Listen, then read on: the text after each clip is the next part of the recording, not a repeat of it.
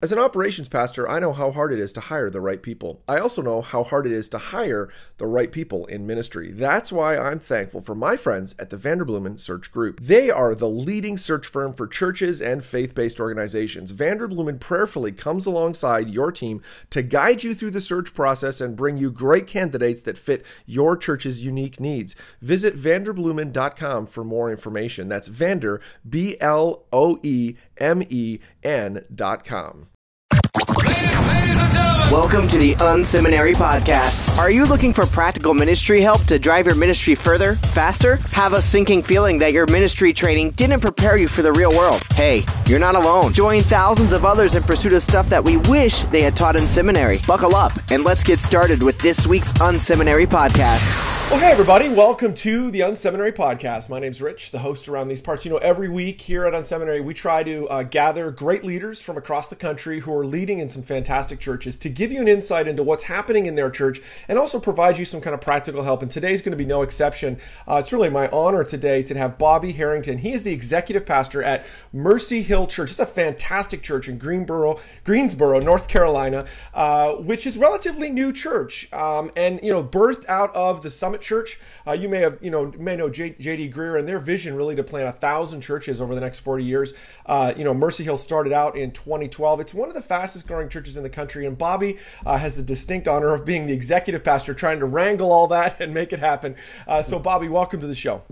Yeah, man. Thanks for having me. Really excited about it. I'm so honored that you would uh, you'd be here. Why don't we start with you know tell us a little bit about Mercy Hill. Uh, if people were to come this weekend, what would they experience, and and tell us about your role there.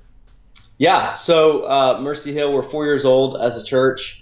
Uh, we've just seen kind of exponential growth over the last four years, uh, just through being planted by the Summit Church, and then just kind of really having almost a doubling every single year over the last wow. four years. Way way more than we can expect. And man, what a awesome problem to have. You know, that's a gold plated problem. Yeah, bad stress. So, man, uh, we try to really be a gospel centered church uh, in our preaching uh, expositional preaching.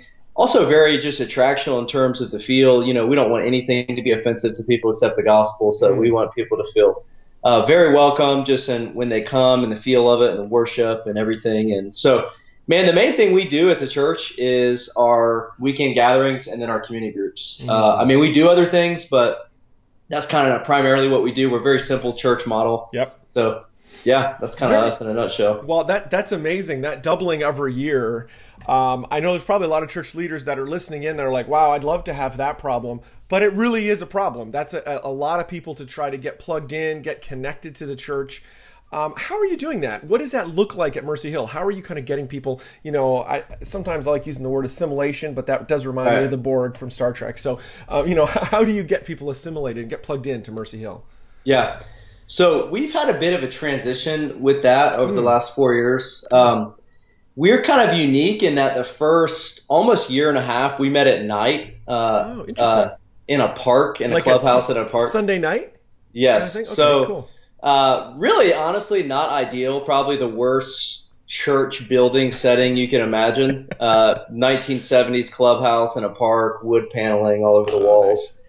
So that was kind of what we were doing, and uh, we were doing our best to assimilate people, but I think we were doing what a lot of churches do, and at least kind of in our sphere or types of church, you know, we were doing a class. It wasn't once a month; it was maybe once a quarter, every two months. It was kind of random when it was. We'd announce it. People would come.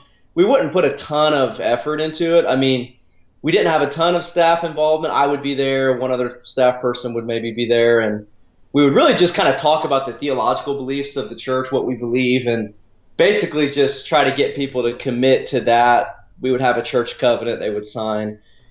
And that was kind of it. And um, it kind of worked for us, I guess, for the first year and a half. But we finally just kind of realized, hey, this isn't, it's really not assimilating people into what we actually want them to do mm-hmm. as a as a person who's actually like plugged into the body. before, you know, we, before we move on, what what was happening where you started to have this creeping sense of like mm, this just isn't working? Like what was it that was kind of some of the evidence that you're thinking, you know, we need to shift this before you you made a change?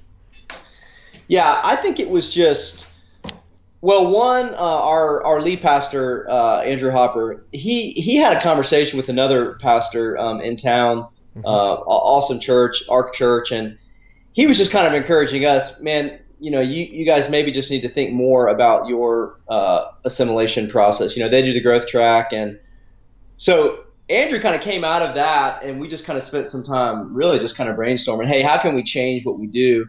And we just really realized, man, we we're trying to get people to affirm the beliefs of the church, but we're not really having them do anything coming out of our assimilation process. Yeah. So they're not, you know, they're not necessarily like plugging in to serve or to give or to get in a community group or to do community ministry. Hmm. it's like they're just kind of coming out and kind of checking a box and saying, right. "Hey, we're going to be part of your church," you know. But I kind of feel like New Testament church membership is really more about it is about the beliefs, obviously, but mm-hmm it's really about a certain group of people together, one local body, doing certain things together. So right. serving the community, sharing the gospel, you know, giving, generosity, stewardship, all those things. Mm-hmm. That's the part we just totally we're we're missing, you know. Interesting. Yeah, I know. You know, in, in our church when we launch launch a new campus, we have a similar kind of focus in that the only thing that people can sign up for is to volunteer to plug in and actually make the thing happen. We don't really want to know are you just going to go to the new thing? We want you to know are you going to plug in? Are you going to be you know a part of it? Are you going to make it, it happen?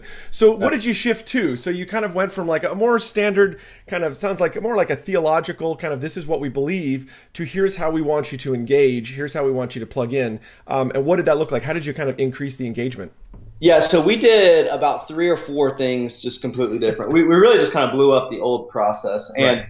um, it was really a God thing for us in terms of the timing because it happened right when we switched from Sunday nights to Sunday mornings. And uh, so we just saw, you know, we went from like 400 to like 900 people in like a three or four month period. So we're also switching our assimilation process during the same time. So it just mm. it just happened to be really the perfect time for us. So the first thing we did is we closed all the other doors of connection to our church. Mm. You know, so sometimes in churches it's like, man, you could sign up to volunteer, you could sign up for a community group, you know, you can maybe sign up for something for community ministry, and so there's a lot of different doors mm. that a person can connect to the mm. church. So we just totally shut all those doors down. Right. And we started telling people, hey pretty much the only way to connect to Mercy Hill is through our weekender process. Mm. So we shut all the other doors down.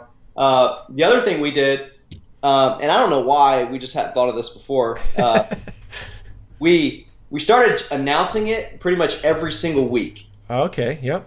So we have it once a month, mm-hmm. and we announce it probably 45 of the 52 weeks a year. Wow. So, so you're constantly our, talking about it. You're constantly yeah. moving people towards it. Yeah, so in our services, we only do two announcements. Uh, hmm. we'll do two announcements and some sort of missional blessing, pray for hmm. missionaries, the congregation, whatever. So typically, every single week, one of those announcements is the weekender. So wow. Over time, people kind of get the, you know, just the, your, your regular person in the congregation. They have a new friend or somebody that comes, and that new hmm. friend's like, man, I'm not really sure. How do I get connected? Everybody knows, hey, the only way to get connected is the weekender. Right. Yeah, that's that's the big board to connect to Mercy Hill. Um, Interesting. Um, now, how much of you know you kind of the retool would you say was this the fact that you're doing it all the time? Is was has that been critical to the success? You feel like? Yeah, we do it uh, once a month. Once a month. Besides yeah. the month of December, and then we'll take one month off in the summer. Okay, so two um, months a year. Yeah. Yeah, so it's very consistent. Mm-hmm. Uh, we have very high uh, staff commitment. So on Friday night of the weekender, our pretty much our entire staff is there. Wow. Um, at least definitely all our full time staff. So we got 29 people on staff from intern to full time, and I'd say 15 of them are going to be there on that Friday night wow. uh, of the weekend or so. People kind of feel that. Mm-hmm. Um, all our staff and all the congregation just knows, hey, if you if you if you meet somebody new, you, you tell them to go to the weekender. I mean, hmm. everybody everybody you can't be at our church for like two or three months. You start feeling guilty that you haven't. right, right, right. Um, the other thing that we did in terms of just changing the whole process mm-hmm. is changing it into something that's more than just what people believe, but the weekender is about plugging them in to do some things. So mm. the basic uh, kind of format, it's a Friday night, uh, Saturday morning, and then Sunday uh, they shadow one of our teams. Yeah. Oh, well, let's back up here. So you no, went, it is a weekender. Uh, that's I thought that was just a clever name. No, so you no. went from like a one hour class or something like that every couple months to a Friday night, Saturday morning, and Sunday experience? Yeah. Oh my goodness! And oh, that okay. So walk through what happens at each of those. Yeah, it's funny because some people were telling us when we did this, they're like, "There's no way this is gonna work." Right, like, right. It sounds crazy, right? Like, yeah, crazy. You know, you're you're asking people to give up like six hours of their weekend or whatever, but wow. we tried it. I mean, we we assimilated like 400 people the very first year, um, wow. and we were only a church of like 800 at the time or 900. You know, oh, so goodness, wow. Um, so Friday night is really kind of the theological portion where. Mm-hmm we have two kind of hour long talks. So they come Friday night. We have a catered, a nice catered meal. Uh, let's say there'll be 10, 15 tables. Uh, we'll have a host at every table that's a staff member. So mm.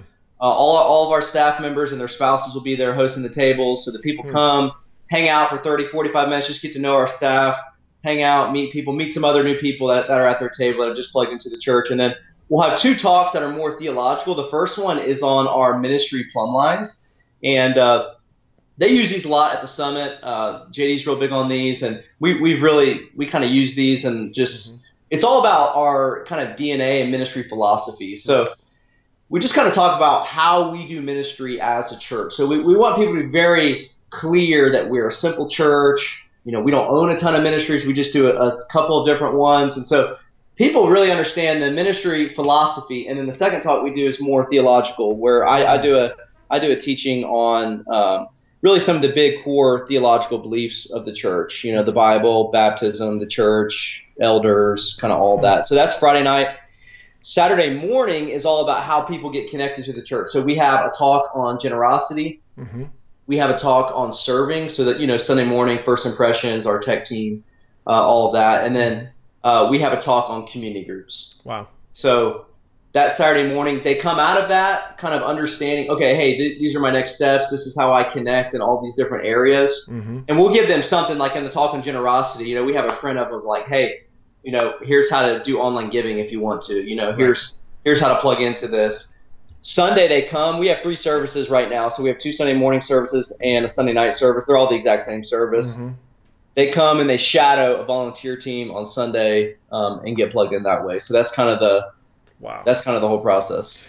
Um, now, talk about kind of the results from that. So, um, you know, compare and contrast. You talked a little bit about that. That you know, first year you did it, you you know, assimilated 400 people. How does that compare to like first time guests, or like how, how, how what are you kind of seeing as the results of all that activity? Because that's a tremendous amount of activity. Right, right. Yeah, we're seeing a lot of people uh, plug into serve com- mm-hmm. coming out of it and plug into the things that we're kind of asking them to plug into. Mm-hmm. We're very clear up front that it, it's the whole weekend. It's, it's, kind of a big commitment, but it's very, very important mm-hmm. uh, for us. And we kind of feel like we've been able to kind of call people up to that level. Right. Um, and a lot of times people just kind of dive in head first. That's um, amazing. So, yeah, I mean, it's every month is a little different. You know, some months we'll see people that have been at the church for like two years or 18 months. Where have you been?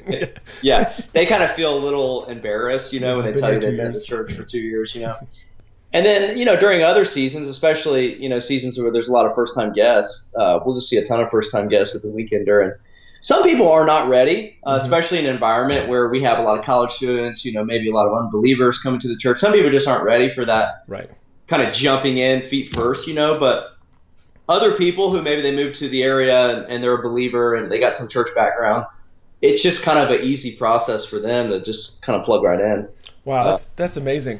Um, so, how many people are you uh, you know attend on a weekend now, and what's kind of the last few months kind of average weekender attendance? I'm trying to get a sense of scale of you know what that's right, like. right. So, uh, our church size right now, uh, we just we have probably 300 and 50 college students maybe so mm-hmm. they just all left for the semester right so you boom uh, it drops down a lot of them going back up north and stuff so we yeah. got some private schools we mm. see a lot of that so right now we're probably total attendance uh 14 1500 people yep, yep. Uh, i'd imagine in the fall we're going to be up near 2000 probably right 1900 something like that uh, so that kind of gives you an idea of our size. Yeah. Our, our, our weekenders are typically anywhere between 25 on the small uh, size to 90 maybe, mm-hmm. just depending on kind of how things are going. So a lot of times it's like we'll have we'll have a smaller one, 30, 35, and then we'll have one with like 65, 70. Right.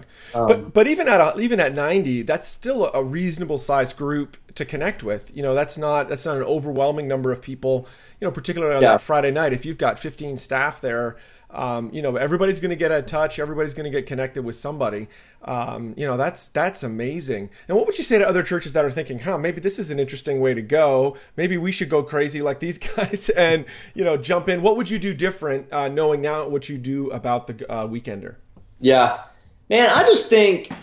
I, I just think we didn't think enough about assimilation on the front end of when we started our church. Right. Um, I mean, you know, we're in the South, and so sometimes people in the South just show up for church and they don't even know why. Somebody's just invited them. You know, it's it's a more kind of friendly environment. But in general, I would say, man, if if a church has good preaching and they do their services well, there's going to be word of mouth advertising. People are going to invite people, but the way you grow is if those people stay. Yes. You know, it's like Larry Osborne's book Sticky Church. It's like, man, you can have as many people come through the front door as you want, but the really the difference between churches that are growing and churches that are not is not that new people don't ever show up. It's just that new people that show up actually stay. Yep. So, you know, however you do the assimilation process at your church, it's got to be maybe the very most important thing that you do, um, besides preaching the gospel. I mean, absolutely. You know, so that's like what attracts people, and then that's what gets people to stay. Um, so, absolutely. You know, I think most churches actually their problem isn't uh, it's not. It's not really a. Um, are there enough guests coming to the church? Even even small churches, that's really not their problem. Their problem is getting people to stick and stay. And yeah. you know what I love that you're doing here is you've put a bunch of resources, effort, and energy towards trying to capture those people you're doing it in. And I think I think there is something behind you. You mentioned it there. There's something about kind of a high call, like, hey, this is a big deal. You're going to have to invest a bunch in this to make this happen, which then sets people up in the right mindset for then when you're articulating, hey, here is you know your next step. Here's how you take those um, next steps because they're they're already they've already made a huge commitment to be there in the first place. This is the Unseminary Podcast. Stuff you wish they taught in seminary. Well, we're going to jump into the lightning round, that part of the show where we ask similar questions of everybody that's on the show. Uh, today, super excited to have Bobby Herrington with us from Mercy Hill Church. Just a great church doing some great stuff. Uh, Bobby, what's an online resource you're using these days that's helping you out? Man, I wouldn't say it's an online uh, resource, but we've recently moved to uh, Mag Bookkeeping. Yeah, uh, nice. Which uh, for an executive pastor, that's huge. We're, we're only about a month in, uh, but that's been uh, it's been really really good. I feel like I no, it wasn't your podcast. I saw them on somebody else's podcast. I think. Yeah, no, they're great. Mag is fantastic. If you if you haven't checked out Mag Bookkeeping, you should. How was the onboarding process? Was that because obviously you're early in, but you felt like kind of the transition over? They're like a third party outsourced um, bookkeeping you know service for folks that don't know. How was the process of getting onboarded with them? Yeah, so we were doing everything in house from the very beginning. I have a business background, and I basically just locked myself in a basement, taught myself how to do bookkeeping at the beginning, and so that's kind of how we've started. But we've we've grown so much now. Um, we finally we're just like, hey, we got we got to do something different here. So it's been really good. I mean, they are very professional, and you you can just tell that man, they're they're experts in their field and what they do. And it's like, man, when it comes to finance and stuff, that's what you want. Absolutely. You don't want to mess around with that for sure. What's a book you've read in the last, I don't know, maybe six months to a year that's had an Im- impact on your thinking?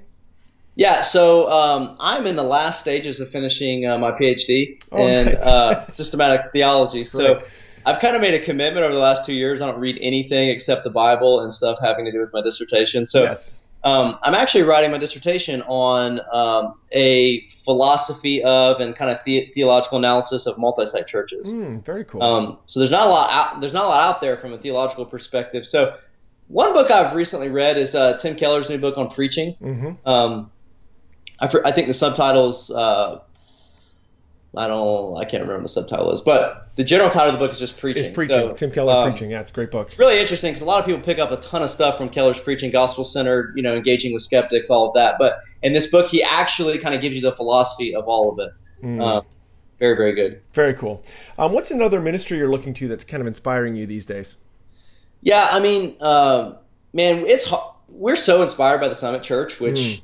you know, it's just kind of like sister church of ours. Yes. I mean, that's kind of where you know. Uh, 30 members from our launch team, a number of our staff members. We all came from the summit. Mm-hmm. Um, they're right up the road from us, so they're only just a little more than an hour from us. So um, man, yeah, we just are so inspired by everything they do. So very cool. Very good. Um, if you could get 15 minutes with any leader alive, uh, who would you want to get that with and why? Yeah, um, I would think probably Matt Chandler. Mm-hmm. Uh, I just love his uh, kind of commitment to theology, preaching the Bible, but he's also in a very fast growing church, you know, and it's cool to see kind of that in both, you know, his love for church planting, Acts 29. Mm-hmm all of that. Very cool. Well, I can imagine being executive pastor uh, keeps you really busy. Uh, what do you do just for fun when you want to kick back, relax, you know, have a little fun? Yeah. So, um, man, I'm an addicted runner. So, oh, nice. I'm probably anywhere from like 40 to 60 miles a week. Wow. Trail running, just um, I run every day but Mondays. So nice. it's kind of what keeps me sane, honestly. Uh, I work all day, get home, go for a really hard run, and then do PhD work for like three hours that nice. night. So that's good. Wow, the, run, the, running kind of breaks up the day a little bit for me. Absolutely. Well, that's cool. Well, Bobby, I appreciate you being on the show today. If people yeah. want to get in touch with the church or with you, how can they do that? Yeah, probably uh, our the church's Twitter, uh, Instagram. It's all uh, at Mercy Hill GSO. Uh, church website, mercyhillgso.com. Um, it's probably the best way. Great. Thanks so much, Bobby. Appreciate you being on the show today. Yeah, man. Thanks. Thank you for tuning in to this week's Unseminary podcast. Don't be shy. We'd love to connect. Check out Unseminary Inbox. You can sign up at unseminary.com and we'll send you helpful training resources every week. Plus, you'll gain immediate access to our exclusive members area with tons of resources you can use. Connect with Rich on Twitter at Rich Birch or through email, rich at unseminary.com. Don't forget to check out the show notes for this episode at unseminary.com. It includes links to what we talked about today and more. Leave a comment. We'd love to hear from you. Did you enjoy today's episode? Drop by iTunes and leave a review. Thanks again for tuning in to this week's Unseminary podcast. Join us next week when we'll learn more stuff we wish they taught in seminary.